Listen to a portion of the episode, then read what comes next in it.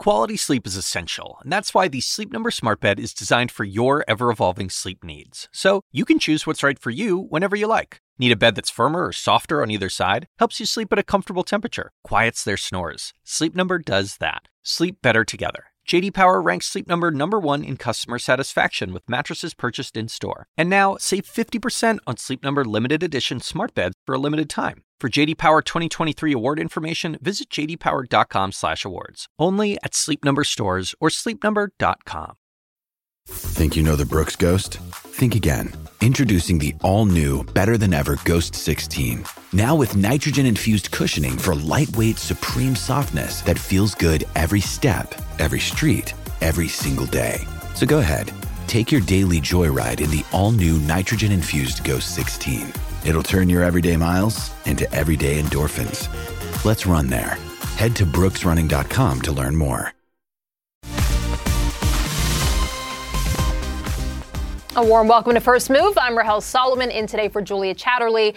And just ahead on today's show, rescuers hear banging sounds that may be coming from the missing Titan submersible, raising hope now that the five people on board could still be found alive and they may have just one day's worth of oxygen left. The very latest on the desperate search in the Atlantic coming up. Plus, rebuilding Ukraine, a summit underway in London plotting post war reconstruction.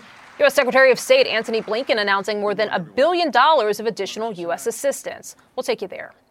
And Powell pronouncements. The U.S. Fed chair set to brief Congress on the state of the American economy next hour. Powell saying in his prepared statement that getting inflation down to the 2% target still has a long way to go. And as traders await Powell's testimony, U.S. futures are lower across the board. Red arrows across the board there. U.S. stocks lost ground Tuesday as well, with the S&P down half a percent. And as we can see, Europe is also softer. New numbers show UK prices rising 8.7% year over year in May. That's unchanged from April, but firmly above expectations. The numbers now giving the Bank of England new ammunition to raise rates again at its policy meeting tomorrow. And a rough session for Chinese stocks. The Shanghai Composite and the Hang Seng down, both more than 1.5%, around 1.5%. A lot of news to get to today. But let's begin with the life or death rescue mission in the Atlantic. The search really ramping up this hour with more vessels headed to the area after those banging sounds were heard. That's according to a U.S. government memo. And the U.S. Coast Guard says that a Canadian military plane also picked up underwater noises in the search area. The submersible with five people on board went missing on Sunday while exploring the wreck of the Titanic. CNN's Paula Newton has the latest. A sound of hope in the search and rescue of the missing submersible with five people on board. According to an internal U.S. government memo, sonar picked up banging sounds underneath the water Tuesday at 30 minute intervals regular 30 minute intervals is, is a, is a man made thing. It's not a natural occurrence. It doesn't happen like that in nature. It, it is a good sign of hope. The memo was not clear as to when the banging was heard on Tuesday or how long it lasted. They can triangulate on noise. Again, it's only happening every 30 minutes. They, they only have a, a, a data update every 30 minutes. So if it was happening every minute, it'd be a lot easier and a lot faster. However, time continues to be a critical factor as the vessel's oxygen supply dwindles. We will do everything in our power to, uh, to effect a rescue. So far, the U.S. Coast Guard says it has searched an area about the size of Connecticut. Getting salvage equipment on scene is a top priority.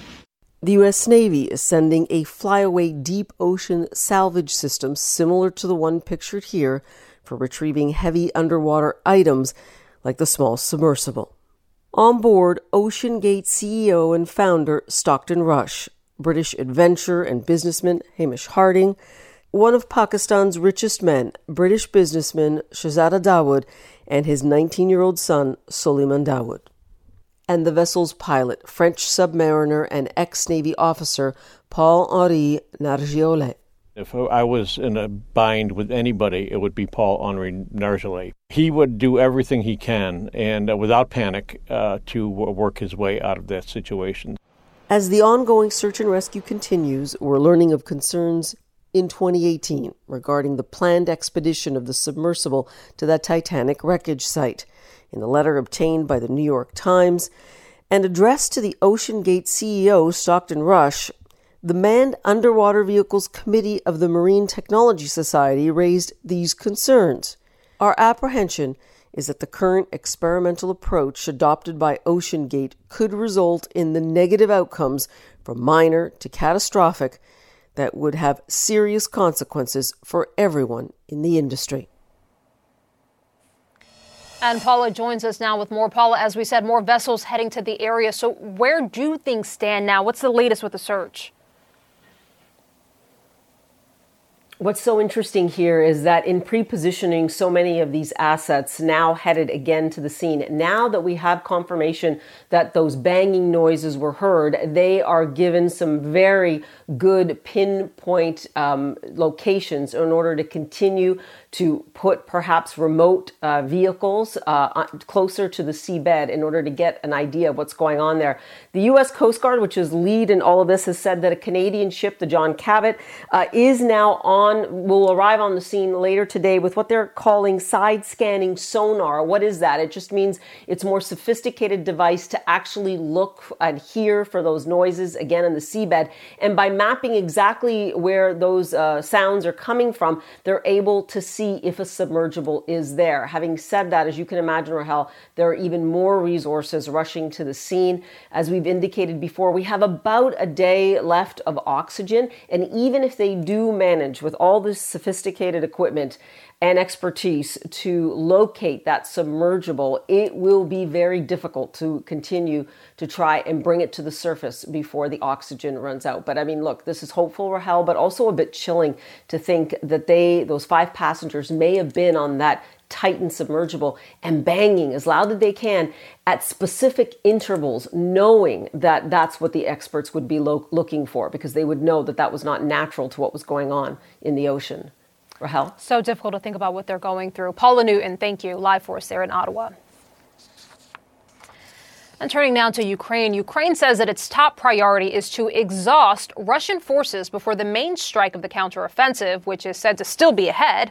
They're doing that by targeting Russian artillery and arms systems. Officials in Kiev say that Moscow is hemorrhaging military resources on the front lines, but Russia claims that they will stop Ukraine's advances. Now, as Ukraine prepares for even tougher battles ahead, its allies are already looking toward reconstruction. And a Ukraine recovery conference is underway in London as we speak, and that's where we find CNN's Nick Robertson. Nick, you know, Zelensky not exactly known to be shy about asking for what they need, which include more aid. Uh, I do believe he spoke virtually. What are some of the big takeaways so far on day one? You know, I think the big takeaways are that there's a focus on making sure that if businesses invest in Ukraine, that they know that their money is going to be safe, and that means uh, reforms in Ukraine's government institutions um, to get uh, get away from corruption. There was praise for President Zelensky and some of the reforms that have happened, and President Zelensky himself spoke about the reasons to invest. He spoke about Ukraine. Uh, being responsible for uh, agricultural project, products reaching more than 600 million people around the world, that Ukraine had a future as a green energy provider, not just for itself, but for other countries uh, in Europe as well. So he painted a picture of, uh, of a Ukraine that was worth investing in, but one that they would be, that private investors would be able to invest in because it's one that's getting rid of corruption. And he talked about how that's being done uh, with, with new digital tools for customs controls. And that was something echoed by Secretary of State, U.S. Secretary of State Antony Blinken, who said the U.S. is providing $100 million, some of which uh, that particular pot of funding would go specifically into that digitization of the customs process to avoid corruption. Um, I think perhaps the other big takeaways were the number of businessmen that, that showed up and the support we heard from uh, Richard Branson, the Virgin boss, spoke to the spoke to the combined uh, uh, people attending the conference. More than 400 different businessmen, according to the British government, have pledged to support this rebuilding Ukraine effort. Um, uh, and perhaps the key to achieving that was outlined by, but not the details of it, was outlined by the British Prime Minister, Rishi Sunak, who said uh, there will be a war insurance framework, uh, an insurance framework that will give businesses uh, perhaps better you know, a better sense that their money, if invested in Ukraine while the war's still going on, that money all won't be lost. Of course, that's the sort of thing that business looks at. They want certainty. They don't want an ongoing war. So perhaps these insurance uh, frameworks that the Prime Minister was talking about can help with that. Right, exactly, Nick. The idea being to try to uh, instill some confidence in investors that if, in fact, they deploy their money, uh, it will be safe from certain risk. Uh, Nick Robertson, live for us there in London. Thank you. And later in the show, we're actually going to hear from the European Bank for Reconstruction and Development on its strategy for rebuilding Ukraine. That's in about 10 minutes from now. Meantime, China responding to U.S. President Joe Biden's comments describing President Xi Jinping as a dictator one day after Secretary of State Antony Blinken's trip to Beijing to try to repair relations with China. Well, Mr. Biden made the unscripted comment during a fundraiser Tuesday night saying, the reason why Xi Jinping got very upset in terms of when I shot that balloon down with two boxcars full of spy equipment in it is he didn't know it was there. No, I'm serious. That's what a great embarrassment for dictators when they didn't know what happened. Well, China fired back, calling the remarks absurd and irresponsible. The remarks seriously contradict basic facts, seriously violate diplomatic etiquette, and seriously infringe on China's political dignity, which is an open political provocation.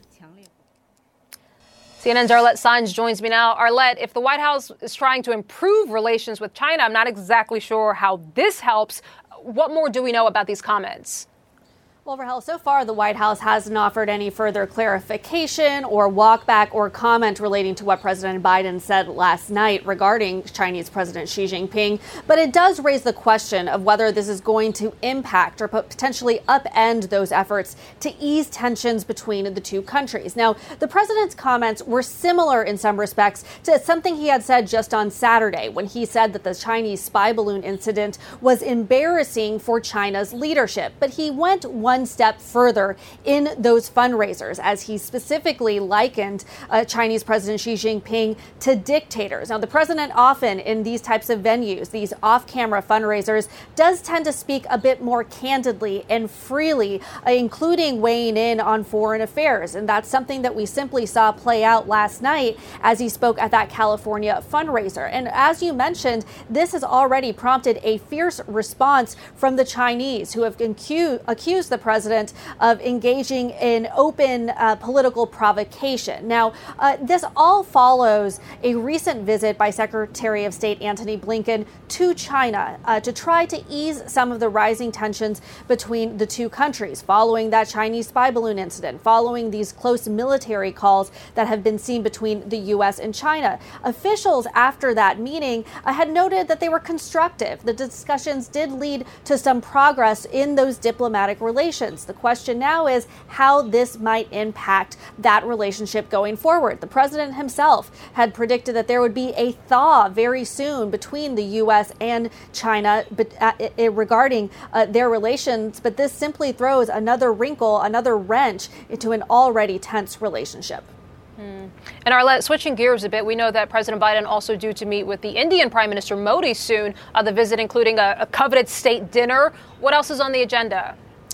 Yeah, President Biden will actually welcome Indian Prime Minister Narendra Modi here to the White House tonight for a private dinner before those state visit festivities kick off tomorrow. Now, part of the reason that the president has been trying to bolster this relationship with India is to serve as a counter to China as they have this growing influence in the region. We're told to expect deliverables when it comes to the defense cooperation as well as technology space. But this visit is also playing out as there are very very serious human rights concerns about Modi's uh, time in office in India. Uh, the White House has faced some criticism from human rights groups uh, f- for the decision to host him with a state visit, with a lavish uh, state dinner. Uh, but simply put, the White House has called this one of the defining relationships uh, of the 21st century, and they are hoping that with this visit, they will further deepen their cooperation with, with India, even as there are concerns about human rights and democracy in that country. Arlette Saenz, very uh, well laid out there. Thank you. Andrew Tate will be back in court on Friday. The self proclaimed misogynist and online influencer and his brother Tristan appeared in a Romanian courtroom earlier Wednesday morning. The pair, along with two Romanian women, have been charged with human trafficking, rape, and setting up a criminal gang. Here's what Andrew Tate said to reporters on his way into court. Would you like to say something? I believe in God and I believe in the justice system, and we're going to be okay. Salma Abdelaziz joins me live from London. Salma, Tate has significant reach online, especially with young people. What more do we know about these allegations here? So, yesterday, uh, Romanian prosecutors announced that he, Andrew Tate, and his brother Tristan Tate were indicted on charges of human trafficking, charges of rape, and charges of forming a criminal organization. Extremely serious allegations. But I want to play you that video just one more time of them strolling, strutting into the courthouse today. His brother smoking a cigarette. I mean, you think they were walking into a club, not a courthouse.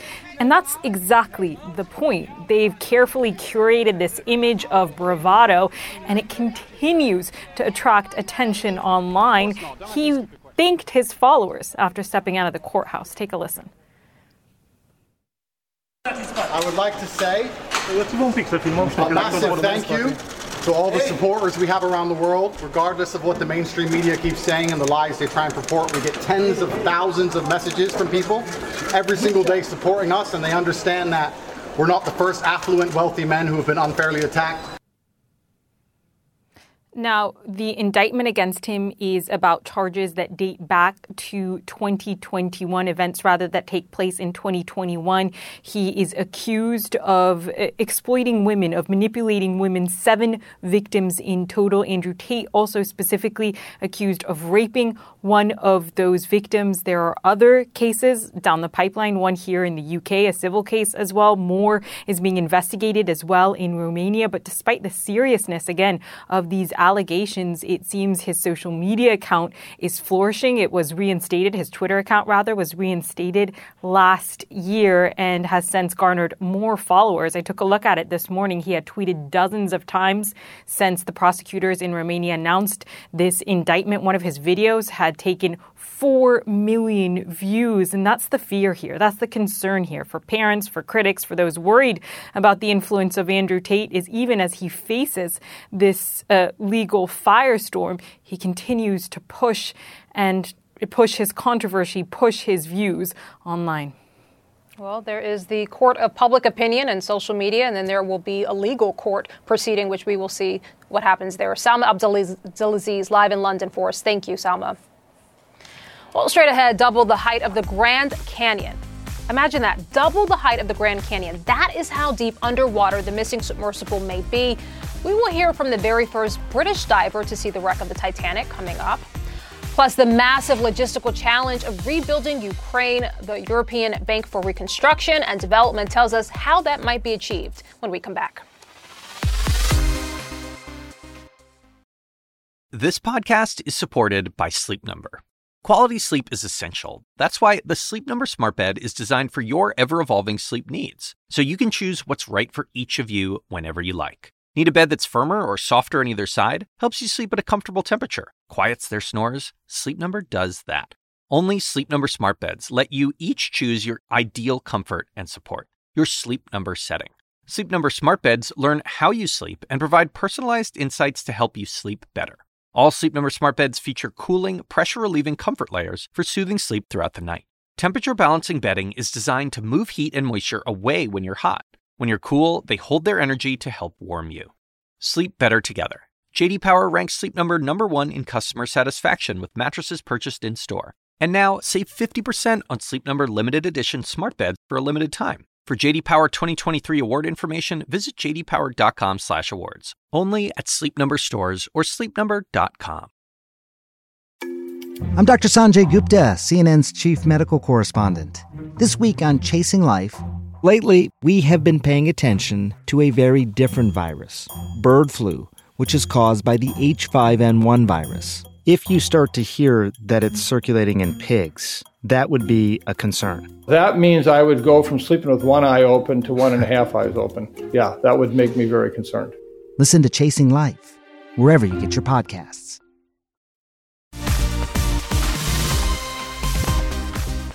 Welcome back to First Move. Jerome Powell making his first move to Capitol Hill this week. You see what we did there? U.S. Federal Reserve Chair beginning two days of testimony before Congress in the next hour. Powell saying in his prepared statement that the U.S. Central Bank will not waver in its inflation fight. CNN's chief business correspondent Christine Romans joining us now. Christine, of course, as you know, the Fed paused at this last meeting, but also yeah. hinted that more rate hikes could be coming. How much scrutiny do you think that receives over the next two days from lawmakers? You know, I think that uh, the Q and A, the question and answer session of this testimony is going to be critical here because um, if the Fed is saying that you know inflation is still too high and there's still more work to be done and uh, rates will need to keep rising, then why did they pause last week? And the Fed chief is going to say, we've seen his testimony. He's going to say, frankly, that they wanted to pause to assess the lag times. Remember, it can take a year, but it's uncertain exactly how long the lag will be for some of this hiking to get into the economy. And also, they want to look at the headwinds from the credit tightening. That would be the banking sector, right? So he's saying the banking sector is still resilient um, and strong, but that they took the appropriate actions uh, to prop it up last uh, in March, actually, when um, when those three banks failed. So a lot here to go through, but I think there are two quotes that I think that are really important here. First. Nearly all FOMC participants expect that it will be appropriate to raise interest rates somewhat further by the end of the year. So more rate hikes are coming. And the reason, the number one reason, inflation pressures continue to run high, he says he will tell Congress, and the process of getting inflation back down to 2% has a long way to go. So that's, uh, I think, the inner hawk of of Jerome Powell shining through in this in this testimony here. You know, Democrats are going to probably be concerned and raised concerns about going overdoing it here and hurting the job market um, and hurting, you know, specifically hurting the job market. And, and I think you'll probably hear from Republicans about the banking sector. So there, there's a lot to parse and to to question the Fed chief about uh, when he begins his testimony in, in just uh, just over a half an hour. Yeah, it's a great point. Also, you know, threading the needle because, Christine, as you know, one of the big concerns, of course, is that all of these rate hikes, 5% in total, would cause a recession, kick people out of work. But broadly speaking, yeah. that hasn't happened, right? I mean, the last jobs report, we added 339,000 jobs. Consumer spending has picked back up. We've even seen it pick back up in housing. I mean, this is good news for Main Street, but maybe not so much for the Fed. So when Powell was talking to lawmakers, help me understand the, the needle that he really has to thread here. Yeah, especially because Democrats will criticize him and the Fed for trying to engineer weakness in the labor market to, to you know, to achieve those inflation goals, and that's something that Democrats have really been uh, have been strong on here. You know, he goes at length here about the labor market remaining very tight, and he says that um, you know job gains this year have averaged 314,000 uh, jobs per month. That's just remarkable. In normal times, that would be gangbuster uh, job growth, and he says labor demand still far uh, outpaces uh, labor supply. But he is pointing out that some of those wage pressures are starting to come off, um, and the job market maybe slowly cooling a little bit here, but I think the job part of the picture is very, very interesting and politically could see some some questions from Democrats who are going to ask him, you know, why do you want to why do you want to soften uh, the labor market to achieve your inflation goals? It, it, can be very counterintuitive. Christine Romans, great to have your insight. Thank you. Nice to see you. Likewise. All right, coming up for us, returning to Ukraine, and even as the war with Russia is being fought, of course, there is much discussion about rebuilding the country post conflict. The World Bank estimates that reconstruction over 10 years could cost $411 billion. European Bank for Reconstruction and Development, or EBRD as it's known, is Ukraine's largest institutional investor, and it's looking to use its funding in the following areas trade, in terms of imports of fuel and exports of food energy and food security, infrastructure, and also bolstering the private sector. Remember, we talked about this a bit earlier with Nick Robertson. Right now, EBRD chiefs are joining world leaders and diplomats in London to talk reconstruction. We're seeing here U.S. Secretary of State Antony Blinken, who addressed the conference earlier. Take a listen. As Russia continues to destroy, we are here to help Ukraine rebuild. Rebuild lives, rebuild its country, rebuild its future. Matteo Patrone is the EBRD's managing director for Eastern Europe and the Caucasus. Uh, Matteo, welcome to the program. Great to have you. So, in terms of reconstruction after the war, what's the biggest challenge to that goal? But I think, first of all, reconstruction starts now, doesn't start after the war. There are a number of companies in the private sector, a number of companies in the public sector that need to reestablish their presence in the market and their facilities, their production facilities. The economy of Ukraine has not stopped because of the war. There's been a contraction of GDP, including because of occupied territories, but companies continue working. And therefore, they continue to have the facilities to do that. And, and if I look at the experience of the BRD over 2022 and 2023, we see a shift from provision of liquidity for working capital and operational expenditures to a provision of finance for investments, emergency repairs in the areas of energy, for instance. We have been working with Ukrenergo since the end uh, of the year last year in order to reestablish the transmission system operations in, uh, in, uh, in the power, uh, but also indeed in the private sector. And the challenges are, of course, the, the war that is, uh, is, still ongoing, but also uh, the, the need to continuous improvement of the business environment in the country. And the mm. authorities are very much aware of that and working towards that goal. And to that end, we talked with our reporter a bit earlier in the program about Rishi Sunak's announcement about the risk insurance uh, framework, essentially. How important are measures and policies like that in terms of incentivizing private investment? I think they are important in terms of facilitating private investments in the country and private trade, by the way, in the country as well. We are working on a pilot program on in, in kick, kickstarting again the insurance market for transport of goods in the country.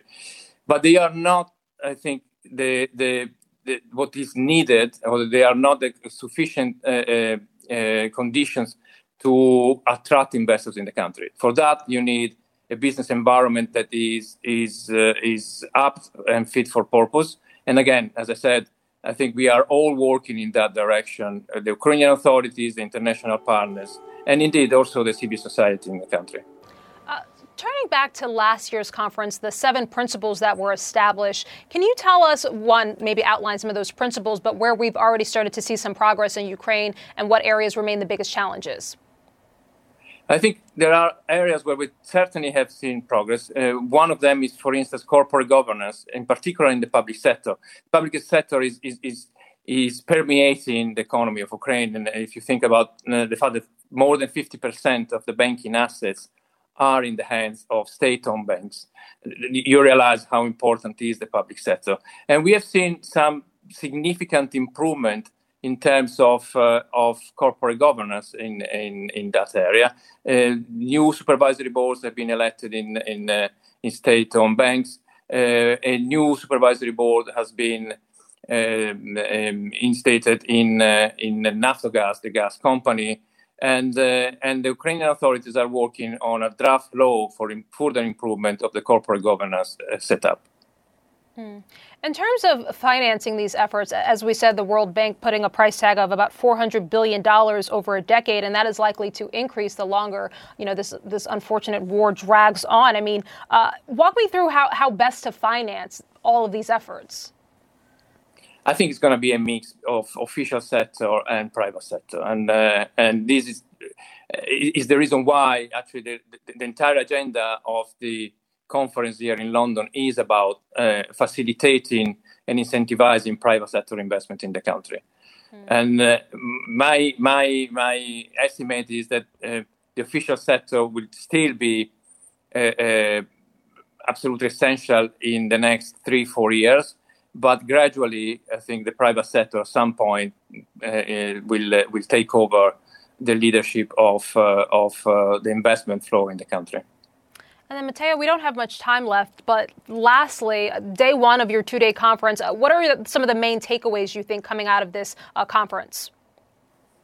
I think the, the main takeaway is, is really a, a cohesive approach by the international partners of Ukraine in supporting the economy here and now and prepare it for the reconstruction phase. Matteo Patrone, thanks for being on the program today. Thank you for having me. Coming up on First Move, a possible sign of life. The latest on the search for the missing submersible right after this break.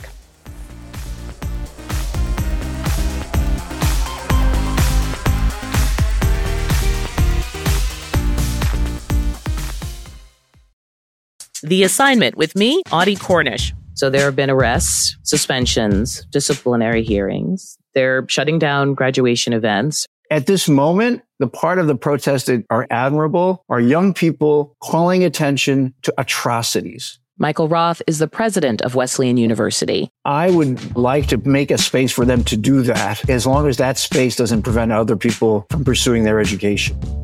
Listen to The Assignment with me, Audie Cornish, on your favorite podcast app.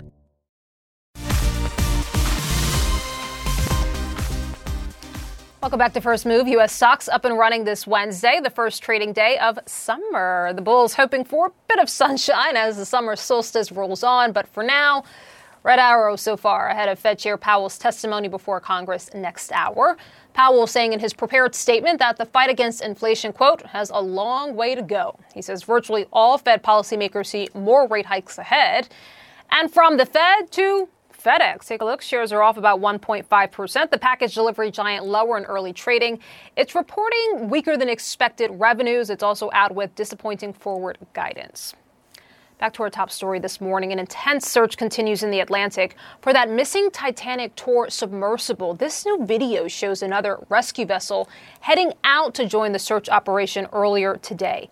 Banging sounds were detected by sonar devices during the search on Tuesday, according to a U.S. government memo. And a Canadian military plane also picked up underwater noises in the area. CNN's Miguel Marquez joins us now from St. John's, Canada. Miguel, this is a multinational search where every hour matters. What's the latest on the scene there? Yeah, you can really feel the sense of just the urgency of the situation at this point. Uh, a, a, Canadian Coast Guard ship left here a short time ago. There was a very big private ship, the uh, the Horizon Arctic, that left overnight. It takes about 12 hours or so to get out to the location where uh, this uh, uh, search is happening. There were three U.S. military planes, C 17s, that landed here in St. John's. A lot of that gear went on to the Horizon Arctic all of this quickening, the pace quickening because of those sounds picked up. There was a, a, a, Poseidon aircraft that picked up sounds initially. Every half hour, they heard what sounded like banging. They put more sonar beacons with another aircraft in. Some hours later, they heard more sound. Eventually, they stopped hearing banging, but they heard something. They put uh, they they moved surface ships. They put uh, remote uh, vehicles, operated vehicles, into the water to see if they could locate the source of that sound, uh, and they came up with nothing so far. So now they have three Coast Guard ships, Canadian Coast Guard ships, that are trying to basically map the bottom of the ocean and try to figure out if they can see uh, that submersible down there, so that they can hopefully uh, find anybody that is still alive. But the you know, talking to people here uh, in St. John's, just the, the thought of what they, they may be going through if they are alive. The darkness, the cold, and the fear of running out of oxygen, just a, a horrific, horrific feeling uh, everywhere, and everyone hoping for the best. Rahel? Absolutely. Miguel, is it clear if those sounds have been able to help rescuers triangulate where uh, these people may be? Has the search area narrowed at all? This is what they're trying to do. Uh, they they moved surface via uh, surface ships to try to get a better sense of of or closer to where those sounds were emanating. They've sent those sonar signals as well to Navy experts to try to figure out if they can decipher anything from them. It is still not clear that those sounds were coming from the submersible, but they are trying everything they can. They have a ton of gear out there, everything for from from deep water submersibles to mobile decompression chambers in case uh, uh, victims may need that if they if they they rise up from the bottom too quickly. Uh, everything that they can think of, they are putting in position in the hopes that they can find the vehicle and then extract those individuals that are in it. Rahel? Miguel Marquez, live for us there. Thank you, Miguel. And for more on this now, Dik Barton joins me now. He is a former director of operations at RMS Titanic and the first British diver to see the Titanic wreckage. Uh, Dik, welcome to the program. Let me ask you when you hear our reporter and our correspondent say that they heard banging at 30 minute intervals, then they heard some sound and then nothing, what does that mean to you? Yeah, hi Rahel. Uh, it's it's obviously encouraging. We have to be optimistic. We have to be upbeat, and uh, everything else must really just uh, be focused on the on the actual rescue event. Um, banging, of course, is a submariner's way of communicating emergency. It was done by the USS Arizona in uh, Pearl Harbor and the, and the Russian submariners on the Kursk. So noise travels well through through water. I think the only word of caution, really, apart from the fact that it's stopped, is that the ocean's a busy place. There's a lot of activity down there. Apart from mammal and marine life, there's also lot of uh, cable laying and vessel activity. So uh, we need to be quite cautious on what, what we're interpreting here. And from your point of view, I mean, of course, you have much more experience than most. I mean, how dire, how critical is the search now at this point, days after they went down there? Well, you've got two aspects, haven't you? You've got power and you've got life support systems or air. And unfortunately, both will be running down, uh, even with contingency planning and also with some control to, to reduce your activity and be as calm as possible. Um, the coal is, will be absolutely critical, uh, and the condensation which is accumulating by, by breathing in that contained uh, titanium vessel.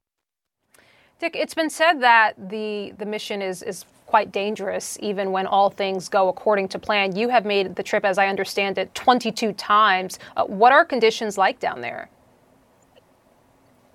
Yeah, it's a it's a dangerous place to go. It's you know two and a half miles, three thousand eight hundred and forty meters direct down. Um, you lose light at a thousand meters, and the bottom pressure is six and a half thousand pounds a square inch at the uh, site of the Titanic. And that's the equivalent of two adult elephants balancing on your thumbnail, uh, to put it into context. Um, risk is high. Uh, you have to have an appetite for risk. And to be frank, once that uh, cupola, that uh, that top hatch is closed, then uh, you're down to your own wits, expertise, competence, and the integrity of the vessel. You have a personal connection to the five on board. As I understand it, you know uh, personally P.H. Nargeolet, who is said to be on board. What can you tell us about him? PH is a, a dyed in the war, extraordinary experienced uh, submariner, oceanographer, and researcher, pilot. Been to the, the wreck site 37 times. He's worked with OceanGate extensively. He's he's extremely competent, and I think really, if if God forbid we were ever in a position like this again, then no, PH would be the man I'd have by my side for sure. He's been a tremendous influence and, and uh, a great friend and, and mentor to me over the time. Well, thank you for sharing that. And so, uh, how would you how would you categorize how hopeful you are right now that PH and the others on board uh, will ultimately be brought back safely? Yeah, well, as your correspondent from St. John's said, and we know the we know the area, we know St. John's very well. We launched them there many times.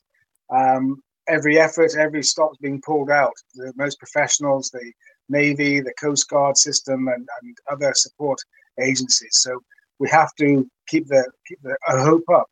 Um, you know, we rescued, or they rescued the uh, young Thai boys from the from the underground uh, connection system they had then, and life was was was expected, and, and we can only hope that's going to be the outcome here. Mm.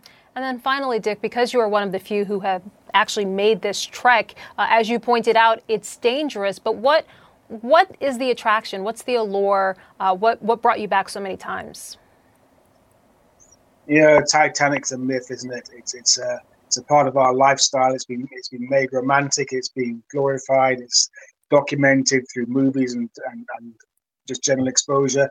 I think it's just a, becomes a, a, total obsession if you if you're fascinated by these things. If you have the wherewithal to dive and, and the facilities made available, you will do so.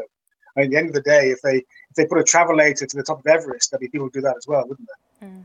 Yeah, absolutely. Uh, Dik Barton, wonderful to have your insight today. We're certainly thinking about PH, Nargeolet, and all of those uh, on board as this search now continues. Thank you for the time.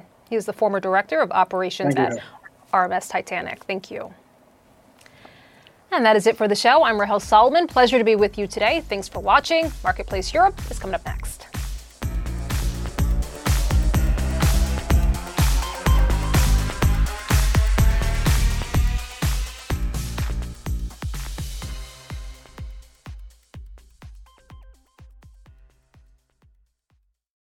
When you work, you work next level. When you play, you play next level. And when it's time to sleep, Sleep Number smart beds are designed to embrace your uniqueness, providing you with high-quality sleep every night. Sleep next level. JD Power ranks Sleep Number number 1 in customer satisfaction with mattresses purchased in-store. And now, the Queen Sleep Number C4 smart bed is only $1,599. Save $300 for a limited time, only at Sleep Number stores or sleepnumber.com. Prices higher in Alaska and Hawaii. Quality sleep is essential, and that's why the Sleep Number Smart Bed is designed for your ever evolving sleep needs. So you can choose what's right for you whenever you like. Need a bed that's firmer or softer on either side? Helps you sleep at a comfortable temperature, quiets their snores. Sleep Number does that. Sleep better together. JD Power ranks Sleep Number number 1 in customer satisfaction with mattresses purchased in-store. And now, save 50% on Sleep Number limited edition smart beds for a limited time. For JD Power 2023 award information, visit jdpower.com/awards. Only at Sleep Number stores or sleepnumber.com.